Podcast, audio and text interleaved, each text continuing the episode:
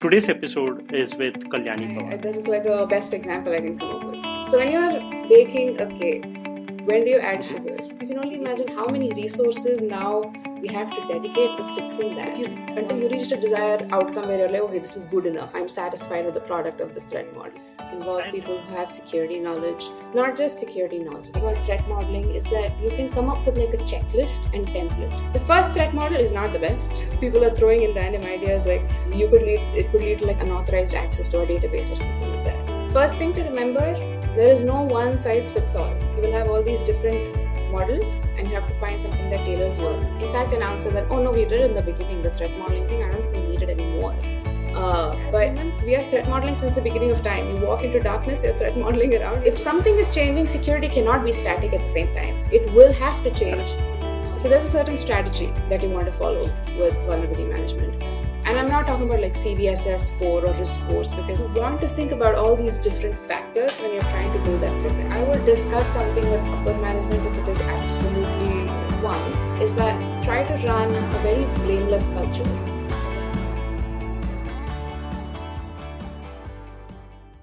Hi, everyone. This is Purushottam, and thanks for tuning into Scale to Zero podcast. Today's episode is with Kalyani Pawar. Kalyani is an AppSec engineer at heart and navigating the dynamic world of startups. Uh, after working for a couple of Fortune 500 companies, she now works at a Series F unicorn called Zipline, and uh, their focus is to secure drones and infrastructure. Uh, it's wonderful to have you in the show. Uh, Kalyani, uh, for our viewers who may not know you, do you want to briefly share about your journey? Sure, yeah. Uh, so, hey everyone, my name is Kalyani. Uh, you can also call me Kaylee if you prefer not to butcher my name. Um, I uh, currently I work at this amazing company, a drone company called Zipline. Uh, I run the application security uh, and vendor security side of things at Zipline. Uh, my past career has been really diverse, starting from like adversary emulation, pen testing, uh, then compliance, then vulnerability management, and then now it's uh, application security. Um, the beautiful part about working at a startup is that I get to wear multiple hats uh, and I get uh, diverse exposure uh, and everything um, I do. So, yeah, it's been a fun, nearly half a decade now. Uh, it's been fun so far. Yeah. Lovely. So you have touched many areas of security. So I'm pretty sure we'll get to learn few of those today. Uh, so I start with asking, what does a day in your life look like? I always get like different answers for different people, right? Even though they do, let's say, similar job or something like that. How does it look like for you? So, day in my life, uh, it's okay. It, it, I, there's a lot of context switching that happens throughout the whole day. Um, say, one moment I'll be doing API security, one moment I'll be threat modeling something, uh, another moment I'll be doing manual source code reviews. But the intent at the end of the day is to create secure code and make sure that secure code makes its way into production. Um, it should not be buggy, it should not contain a bunch of vulnerabilities. That, and then obviously dealing with the monster of vulnerability backlog, uh, where you know you use different metrics, different prioritization techniques, and um, sit down and develop a strategy about how you're going to tackle this backlog. Um, sometimes, I mean, I would say I'm guilty of like onboarding different tools because I feel like it would automate and make my job easier. But the sad part about some of the tools is that I they produce a lot of false positives, and so I end up spending a lot of my time again sifting through true positives and fa- false positives and uh, making sense of them, and then trying to explain it in a language that, that a developer would understand. Um, and uh, yeah, just simplify works for everybody so security could be easily accessible to everyone. That's what my day to day looks like. So one thing that you mentioned at the starting, right? Context switching. And Yeah, that applies to everyone, like especially in the remote world that we are in. yeah, Uh, yeah. one moment you are working on something, the next moment somebody pings you on Slack, and then the next moment you are doing something else, right?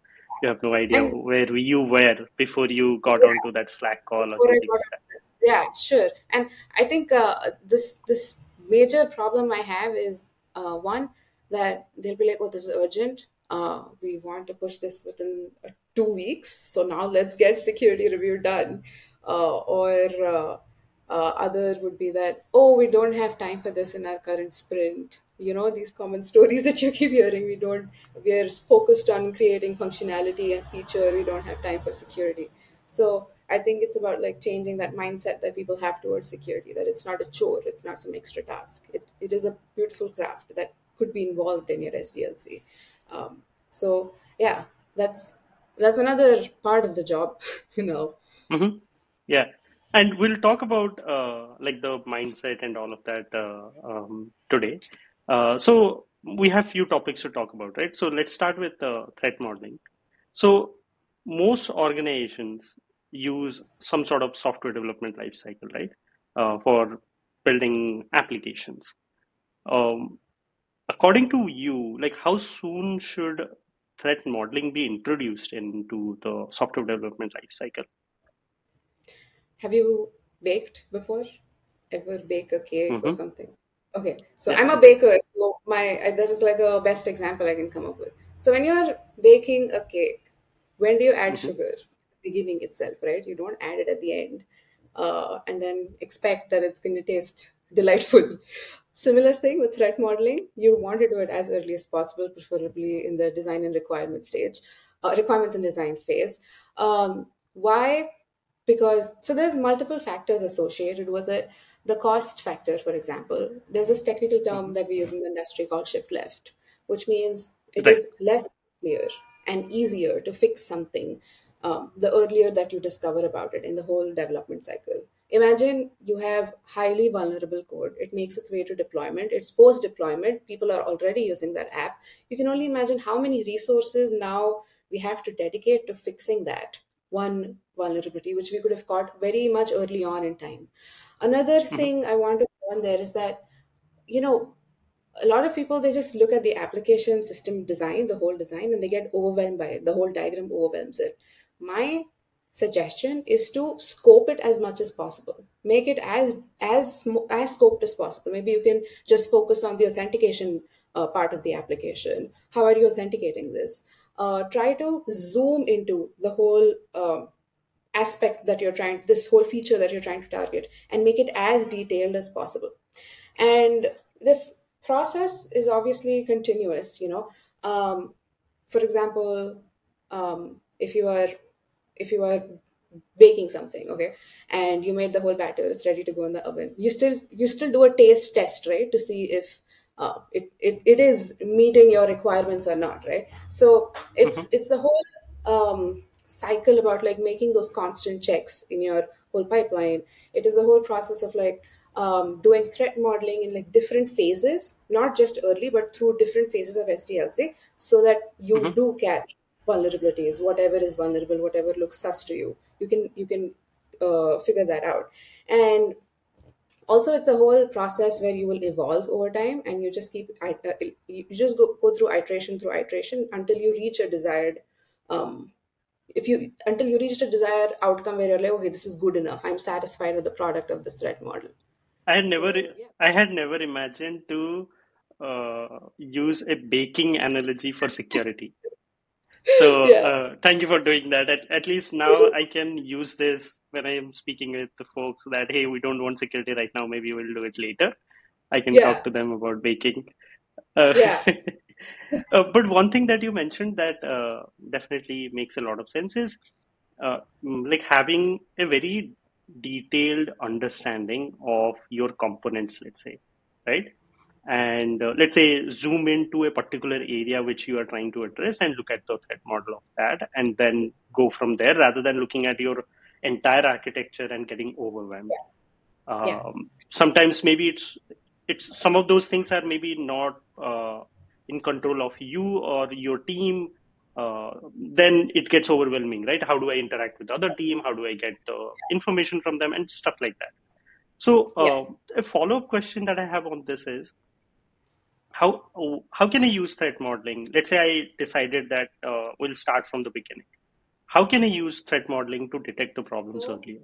First thing, involve everybody that should be involved in a threat model. For example, involve people from the business use case, involve people from the developer use case, involve people who have security knowledge, not just security knowledge. They can be AppSec SME, but they should have some kind of um, offensive uh, persona and defensive persona. So that is one thing you you um, you find those people before you start threat modeling.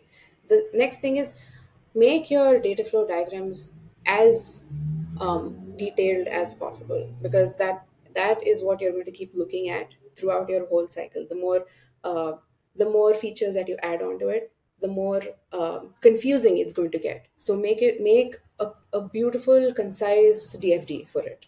Um, Mhm. Then sit down and you can figure out what are my user stories, what are my use cases, um, how how many say it could be something as basic as oh we have uh, it is a shopping app we have people who are selling their things. So the seller admin and then his group of sellers. So you want to think about these use cases as you're as you're talking through threat model you want to brainstorm all these ideas. And then Mhm. um, what i like about threat modeling is that you can come up with like a checklist and template you know? For for example my in my background mostly has been uh, in startups where they don't have like a mature security program so you have to you got to start somewhere right?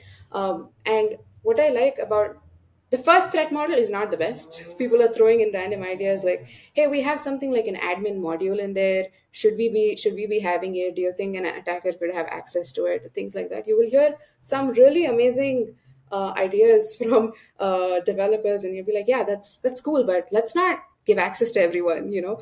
Um, so yeah. So uh, if you're say you're focusing on authentication things that you learn through the threat model about how your application can be attacked can be exploited uh, from an authentication perspective make a checklist of that once you make a Mhm. checklist of that you can make that template and circulate it to more uh, teams okay so for example a big problem that I've been facing, and it's not just me; it's a lot of uh, engineers, security engineers out there. Is that you're you're in a, you're in an organization where there's just like 200 developers being supported by one AppSec engineer. It's it's a very common story.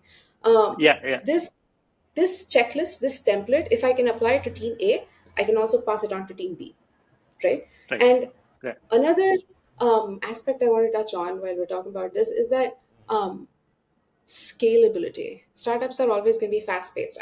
Maybe large organizations too. They're always going to be fast paced. So this one AppSec engineer cannot support these 200 developers. So the way I would I would suggest tackling this is maybe assign an owner of the feature. Now, if they are going to ship the feature start to end, they have to come Mhm. to you with their security questions. Make them the owner rather than you being the owner.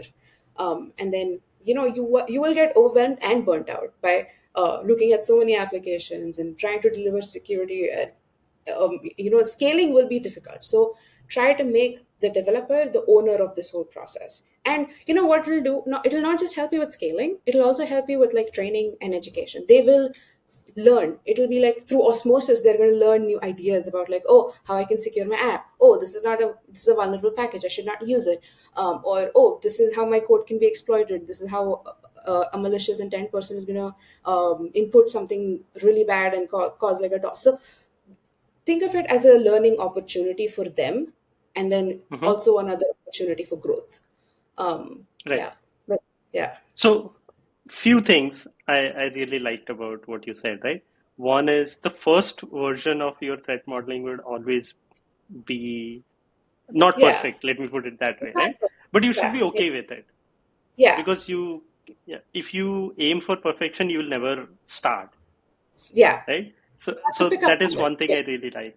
Yeah, yeah, you Yeah. have to start somewhere. The second thing is the checklist, and it makes a lot of sense, uh, particularly if you have many teams and you have limited a number of engineers, right? Uh, security engineers uh, in the Yeah. team. Uh, and the last one is, uh, and the most important one is involving other teams as well. So, Collaborate. uh, like, yeah, few, like few few weeks uh, back, we had an uh, we had a, um, a guest, uh, Dustin Lehr. He speaks a lot about security champion program, where Yeah. he says that you collaborate more with other team members and try to find a champion in other teams so that they help push your agenda. Uh, Yeah. Like from a security team's perspective, you uh, work with them Yeah. so that the security agenda moves forward. So yeah, it, it makes a lot of sense. Um, I I found success in the security champion program as well because say if I found something that looks sus to me, I would take it to the manager and I'd be like, "Hey, since you're like the lead for this team, I think this looks wrong. Maybe you should fix it." Uh, and then they th- there's there's that whole pushback that hey, I don't have this uh, bandwidth for this in this current sprint or something like that. In that situation, having a champion on the team is easy because you can like go talk to them that hey, this is a problem, and then they speak the developer language to the manager and explain that hey, if this gets exploited, uh, you could lead it could lead to like unauthorized access to a database or something like that. So Yeah, having those champions is so essential. Um, yeah, God bless them. You know, like when I go to conferences uh, and it, like security focused conferences, and I see developers attending it, I feel like they're doing really amazing job by you know supporting um, the whole uh, security community by educating themselves. Yeah, absolutely. Absolutely. Uh, one thing that you mentioned, right? Like particularly for startups, when you have limited resources or maybe you don't have any security teams, uh, yeah, particularly for threat modeling, there are many models also, right? Uh, there is yeah, uh, CVSS, Stride, uh, VAST. There are many models. yeah. Let's say I don't have a security expert in the team.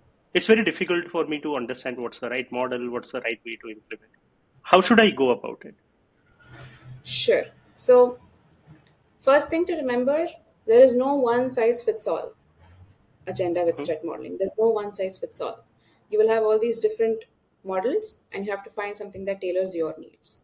Now, if they don't have a security person who's going to explain to them how threat modeling works, they're obviously inevitably going to go on the internet and figure out what threat modeling is. Now, I pulled hmm up the definition of threat modeling the other day, and it was like Threat modeling works to identify, communicate, understand threats and mitigations within the context of pro- protecting something of value.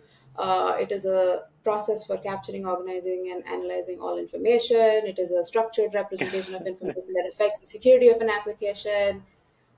It is so complicated, you know. This whole definition is so complicated, right? You don't hmm you don't want someone to just be like, "This seems so complicated. I don't want to waste my time on it." I'm just And also, it's very high level, right? It's it's not very high very specific. yeah, Yeah. it is very high level. But if you don't have security guidance on your team, there's just three to four basic things that you want out of your threat model. Threat model is not some huge monster.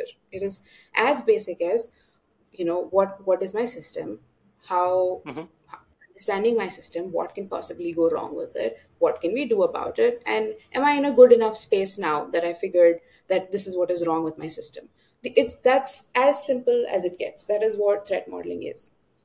Um, so talking about Stride, um, it is it is very foundational in its ma- in its um, in its character. If if you are if you are someone without any uh, background in security and you want to just like go ahead with like hey what are different attack vectors? What what are different impacts that can happen if this gets compromised? So you start thinking about like stride from like spoofing and tampering and all, all the, the whole stride mnemonic uh, uh, acronym perspective. Now, hmm pasta, on the other hand, is for someone who has figured out their technical requirements, their business requirements, wants to bake in um, GRC since the beginning.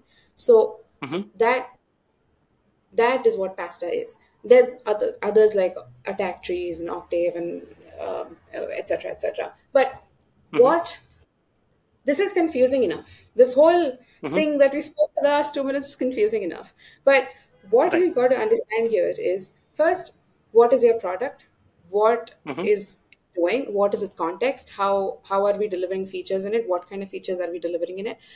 Those hmm answer those basic questions about your product. Next step, start with something as foundational as Stride. Since you don't have the backup for security, start with something as foundational as Stride. And then you continuously grow and learn through it. There will be a point where you'll feel like, oh, I'm now comfortable doing pasta. So, hmm in the beginning, start with something as simple, as basic as Stride. You don't want to like uh, overcomplicate this. This is a very foundational, basic model to threat to, to threat model.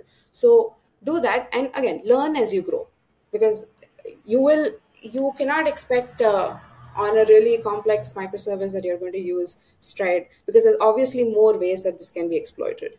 So keep Right. your requirements, business requirements in mind, and then you um, choose which model works for you the best.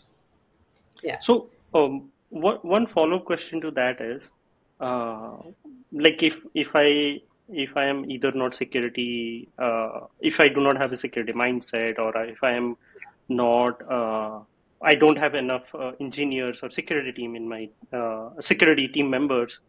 Uh, do I need to do it on a continuous manner? Can I do it once and then just you uh, use the findings uh, for from first one. eternity? Yeah, Like yeah, how, how should how should like what's the right mindset and how should that be instilled in an yeah. organization? So I get this question a lot. Um, or in fact, an answer that, oh no, we did in the beginning, the threat modeling thing. I don't think we need it anymore.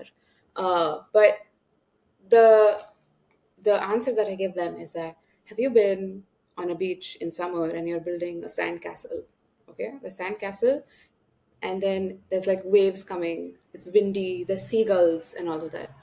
How are you just gonna make your sand castle and just like leave it out there uh, in, in the process when you're building it? You have to keep in mind that oh you're a little away from water or you're behind the rocks or something or um, this is not where a lot of seagulls are flying. So you are trying to continually do at different phases right? Foundational phase then one bucket phase two bucket phase. You're you're constantly assessing the threats when you're doing it. Or even when Mm-hmm. you're I feel like as humans, we are threat modeling since the beginning of time. You walk into darkness, you're threat modeling around, you're looking at what threats I have here. Should I even walk into this dark alley or not? So it is Mm-hmm. a it is a continuous process. Um, but I I want to like talk about um, how to um, how do I inspire a developer to do threat modeling? So many ways to do it. First, make them understand that security is a journey; it's not a destination. Um, you celebrate their small wins. Say today they Mm-hmm. found out that um, this data flow looks really vulnerable; it's unencrypted, uh, and so I want to put in some kind of encryption for it. Celebrate the fact that uh, they are doing it. Maybe give them props. Uh, maybe tell their lead about it. Maybe in your sync with them, with the whole team, celebrate their wins. Um, and also make them understand that the landscape is always going to be changing. It's not going to be constant, right? Um, depending on how fast or slow your organization is developing, they're going to use different tools at different times. There's going to be some containerization, some new package being involved, some something new is going to keep happening. So Mm-hmm. your tech landscape keeps changing. If something is changing, security cannot be static at the same time. It will have to change uh, in tandem with whatever is being developed. And and it Mm-hmm. does just it's not just that. Also, like there's new attack vectors every day, right? There's there's a new oh today there is log4j uh, uh, log4shell uh, vulnerability, Mm-hmm. it is going to happen. There's no there's no stopping this wave of attack vectors that's going to happen. So Right. once you understand these basic things, these three four basic things that I just spoke about, it gets easier to then continually threat model. Um, Mm-hmm. As your as, as you as you go forward in your whole process in your whole life Okay. cycle so yeah That it's it's that getting makes sense. yeah yeah Yeah. I I mean again another good analogy. Uh, that how you should not think about it as a one-time activity, rather it's a more of a continuous process. So uh, one of the things that you uh, highlighted towards the end of your answer is the vulnerabilities, right? No matter how yeah much uh, threat modeling you do, there are external factors, right? Let's say there is a vulnerability to your operating system or your network's yeah uh, setting, something like that. So, i- is there a way to get rid of all of these vulnerabilities? Is there a cheat code that I can use so that I don't have to think about those? I just do threat modeling and I'm I'm all good. there is no cheat code there is no magic trick if there was one i wish i knew uh, okay so i think vulnerability management um, is like dealing like we were discussing earlier it's like you have this huge backlog of vulnerabilities and you're trying to like um, knock them off one by one hmm but if you have say uh, the number of vulnerabilities is, is in six figures at that point you possibly just don't want to touch this monster at all right you Right. just Yeah. Yeah. you just want to quit your job go somewhere else uh, but i think so there's a certain strategy that you want to follow with vulnerability management understand where your organization is how mature your security program is um, and then find out different metrics that work for you for example um, one of them, and I'm not talking about like CVSS score or risk scores because um, they do not, they're not, they're not tailor made to your organization. Mm-hmm. It is not, it does Mm-hmm. not, um, it is not appl- applicable. Some of them are not even applicable to you. So, um, so you can look at metrics like how easy it is to exploit this vulnerability. How is it is it a zero day? Is it being attacked in the wild? Or how um, how hostile my threat environment is. Is this like a public facing website? Um, is it is it something that has no encryption on it? Um, is it just talking openly to the whole internet? Things like that. Or it could be something like um, how what impact is this going to have if exploited How is it going to impact my business right? Right. uh, Right. you, you want to think about all these different factors when you're trying to build that program. Um, and the stra- then you can make your own devise your own algorithm in with a combination of all these three and then come up with something like hey now if this is the score for um, for, for a particular vulnerability this is critical. This is highly critical. This is like a seven or drop everything fix it right now understand the different levels that uh, will be uh, generated from this algorithm, the different levels of severity that will be generated. It could be something like, oh, this is a Sev 1, we can uh, wait for like seven days to fix it. Or, oh, this is something that does not have a huge impact. If, if, or this is something that is so walled off from the whole world that it is very difficult to get to this instance, for example. So, Right. so understand uh, where your organization is with it. Mhm. Develop those metrics, develop the scores, and then uh, use an efficient tool. This is very important. Use a very efficient ticketing system. Um, and I'm not just saying like just spin up like a board and then create tickets on it. I'm saying uh, make it, it say if it's a kanban board make it like hey this is something that you've discovered then you create this whole ticket for them give these all these metrics to them then justify that why is this vulnerable? You don't want to just create a ticket for someone and then it is lost in the, in the black hole of their backlog because they're like well security says we have to do something but i don't completely understand what we're doing. So i'm just going to put this in the back. We don't have time for this. So um, i think it's about like building that algorithm for yourself um, for, for the whole organization and then going from there okay? And and it just again like i said security is a journey not a destination you might have all these vulnerabilities and it's never going to come down to zero we can only come with like an effective um, strategy to combat or to like tame this monster um, Right. then another yeah yeah so that's that's how your vulnerability management program should be ideally yeah Okay. So one of the things with uh, not just uh, threat modeling, also with vulnerability management, right? You need to have buy-in from uh, not just from other teams, but also from, let's say, uh, your uh, upper management, uh, uh, yeah so that uh, they invest in it, right? yeah Um, so similarly, how we spoke about like threat modeling, it cannot be a one-time activity. It has to be a continuous right process. Similarly, vulnerability management also is a continuous activity. continuous So how do process yeah you how do you uh, educate your your team, the other teams, and the upper management that uh, that it is important, so that they continue to invest in it? How do you show that to let's say your upper management? upper management right so couple of things here i would discuss something with upper management if it is absolutely like it's a dumpster fire or going to lead to a dumpster fire that's the only time i would take it up to upper management but if i want like a Okay. team lead to understand the severity of something. Most times it's just about having a conversation with them, explaining that, hey, this looks vulnerable and this is the risk score for it. And I think we should resolve this within uh, 30 days or something uh, because we don't want it lying around. We don't want this uh, vulnerability lying around forever. So you try to explain it to them, and it is as easy as having a conversation. Now, most of the times I have received a pushback or not no developer buy-in for something. In that situation what you can do is just like write down a simple exploit for it. Show how you can exploit it and then tell them hey if i can exploit it i'm pretty sure anyone else can exploit it. It's just we're like a moving target right now.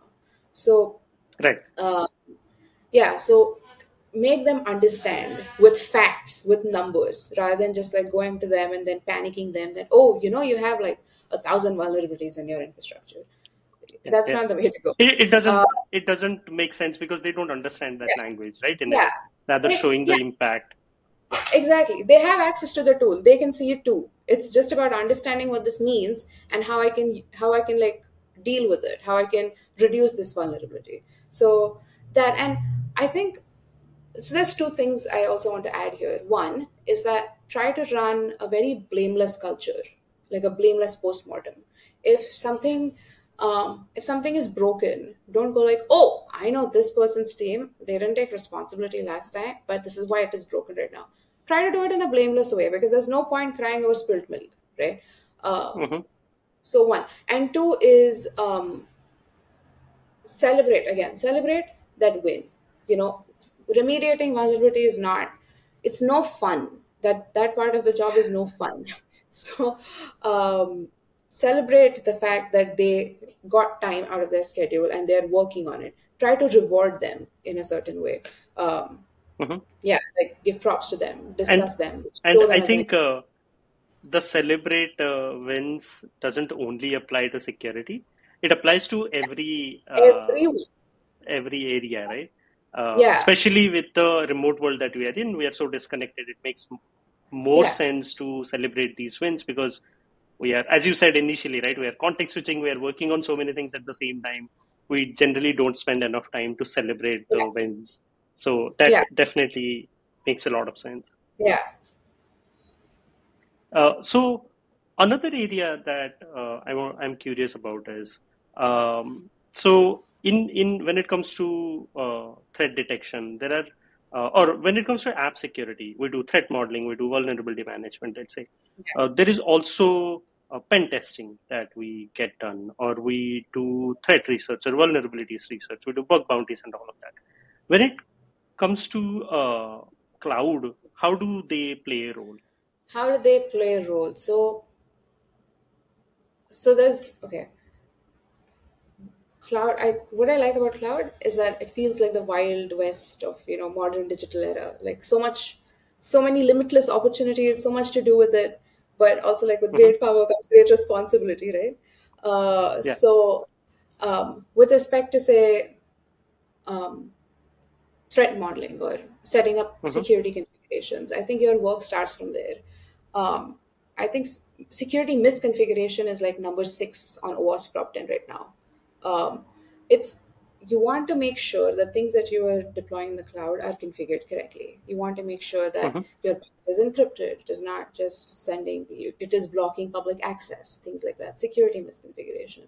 Second thing would be um, focusing on, say, data security aspect of it, like are my keys managed properly, um, things like that. Then there's also so when you say uh, things like uh, pen testing, um, hmm the first and foremost requirement from a pen test is that it should be a beautifully written report so that I can understand what is the problem here, how are we exploiting it, and um, how can we fix it, right? If they were able to exploit it, then it's it. I'm pretty sure like this is if if, if it's like an internal pen test, if they were able to exploit, it, pretty sure someone we are a moving target.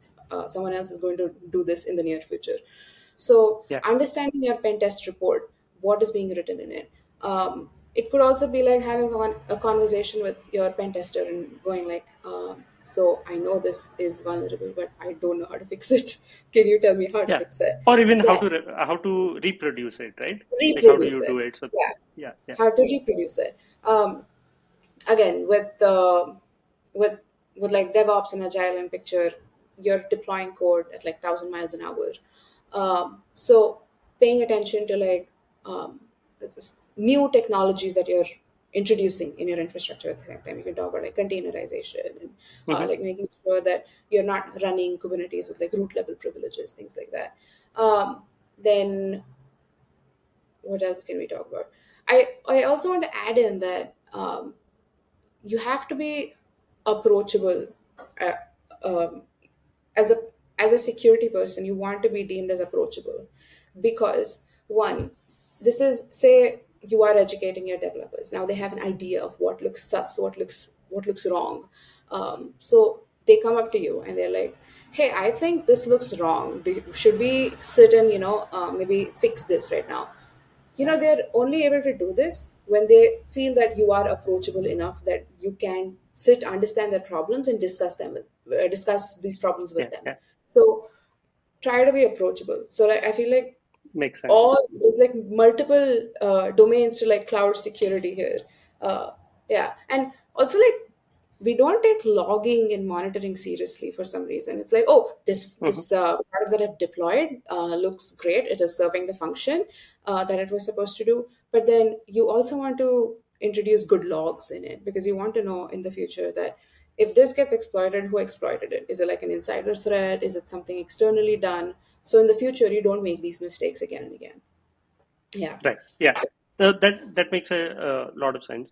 Uh, one of the things that you highlighted earlier is like uh, along with threat modeling, vulnerability management, you also need to have GRCs or compliance and all of that in place, right? yeah Uh, as yeah one of the pillars of your security program. Uh, for for a let's say startup or a mid-sized organization, um, what's the right time to invest uh, in a holistic security on top of compliance?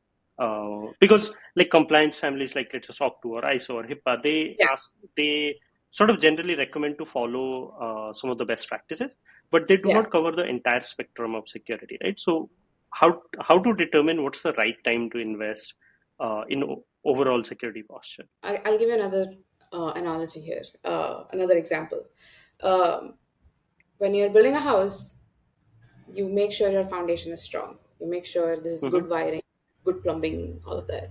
When you make the house when you start living in the house you want to do more with it.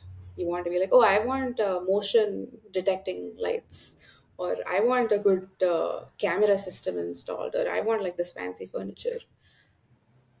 Think of that foundation as your compliance, your SOC 2, hmm your ISO, or your um, whatever jurisdiction or business you belong in. There are different compliance requirements for each.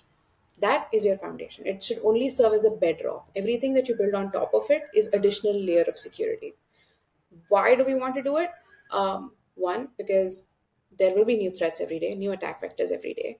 You are um, sometimes these compliance requirements are not always up to date with what is going on with the current threat landscape. One, two is that um, with the so if if you are since we're in the business of tech we're trying to sell a certain product right? When you're selling it to hmm someone they want to make sure that this is secure. If i if i involve this thing in my uh, network is it going to cause harm to my network? Is it secure enough to be a part of my network? So imagine someone just going like hey uh, is um, mfa enabled? And you go like well it was not not right now but that's like a really basic thing right? That's something basic. Your business needs something as basic as mfa being enabled. Um, hmm so compliance does a very good work of setting up that foundation like all those basic requirements that your security program should need but you are responsible for building on top of it. And it could be another thing could be like since it's a business it's always going to be changing. There can be different type of data that is being handled. Yesterday maybe it was hmm health data. Today i'm also dealing with financial data. So you want to make sure that you are uh, evolving with the business at the same time. The way the business is growing your security program should grow at the same time.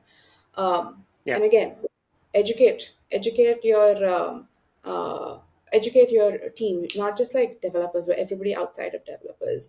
Uh, because employees are usually like the first line of defense. So educating them um, that is another uh, aspect that you want outside of compliance as well um, yeah Okay. Uh, makes a lot of sense. Like uh, have a foundation as a starting point, and then keep yeah adding on top of it as you as you sort of scale, as you hire more engineers or hire more security teams, you add start adding more layers so that yeah your security uh, is improved based on that. Uh, yeah yeah, make, makes a lot of sense. Thank you so much, Kalyani, for the fun conversation. Uh, here are a few important points which stood out for me. The first one is detailed understanding on a particular capability with an with an high level understanding of the entire architecture is very important from a threat modeling perspective. The second one is create checklists to scale security in an organization. As the organization grows, uh, having the checklists help scaling the security program involve other teams when possible, and invest invest and nurture security champions program as well. The third one is security is a journey, not a destination. So celebrate small wins. We often miss to do that. Uh, so they make a lot of difference. Um, I so we generally do the podcast in two sections. Uh, we covered the security questions. The second section is around rating security practices.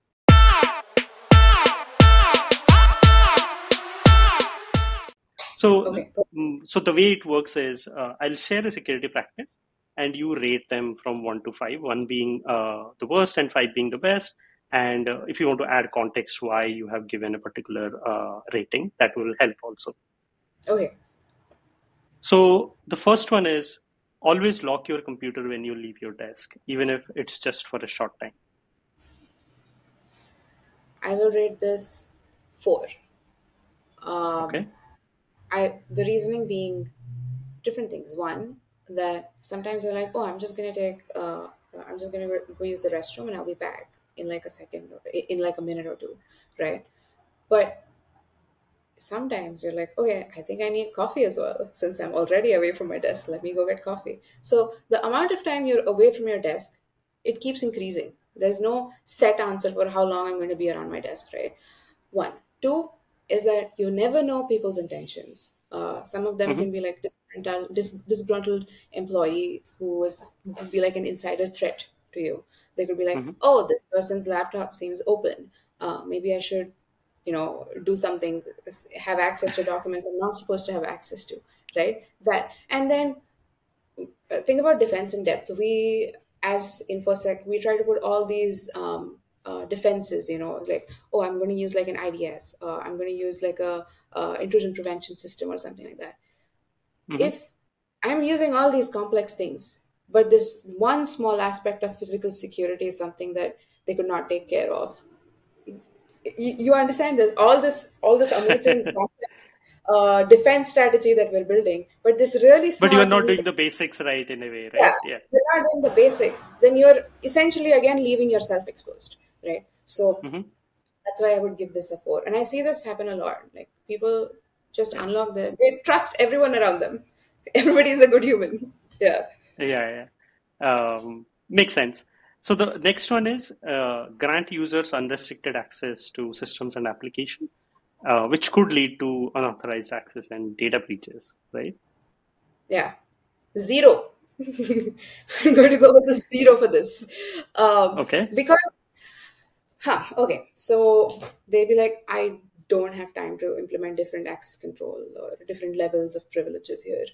But why should someone who's just supposed to place a certain order have access to um, the, pri- the the PII of of the person, right? Why do they need to have that? They need to follow principle of least privilege. If if you can do what you can do with your current level of permissions, you don't need other set of permission. This is unnecessary because say everybody in your org has admin access. It only takes mm-hmm. one employee to get compromised to have yeah. access to all the admin files right? That's mm-hmm. why i would just go with i'm not going to grant everybody admin access. Uh, we are going to have different levels um, of permissions for everyone. Yeah. Okay. Makes sense. Uh, the last one is DevOps practices are needed to move fast and deploy code to production because we want to move fast, right? Uh, yes. Now, setting up security tests would slow down the dev practices. So I hear this argument a couple times, and my only response to them is that it seems like resource utilization to you right now. But imagine a future where we get breached. The small it is like a huge price you're paying for the small effort that you could have done. It's just a small test that you had to do. You didn't mm-hmm. do that and you're paying a huge price. And not just not just are we paying a huge price it is also like a huge dent in our reputation because we weren't doing our jobs correctly.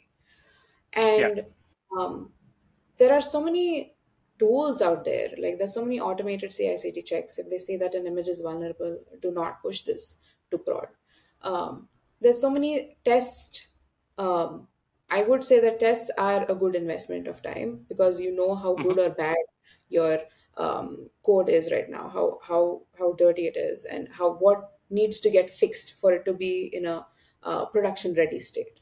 So I would not think of testing as time consuming. Also, another thing is that you can now there's so many tools outside out there that you can use so many open source tools or you can also like ask chat gpt i'm not saying rely directly on chat gpt's response but you can ask that hey this is my vulnerable code. Can you create a test case for this? Um, and it can it can. I'm not saying it will. It can. It has the Mhm. ability to give you a good test. Again since you are a security person or you are a developer it is your you are the owner of this feature it is your responsibility to verify uh, that piece Mhm. of information and not fall for the sense of false sense of security that the tools are giving so i would say testing is a good investment of time longer term for sure Makes a lot of sense. And uh, yeah, that that's a great way to uh, end the episode. Uh, thank you so much, Kalyani, for joining and sharing your knowledge with us. It was lovely to speak with you. Uh, yeah, thanks so much for coming. thank you so much i'm honored to be here thank you Absolutely.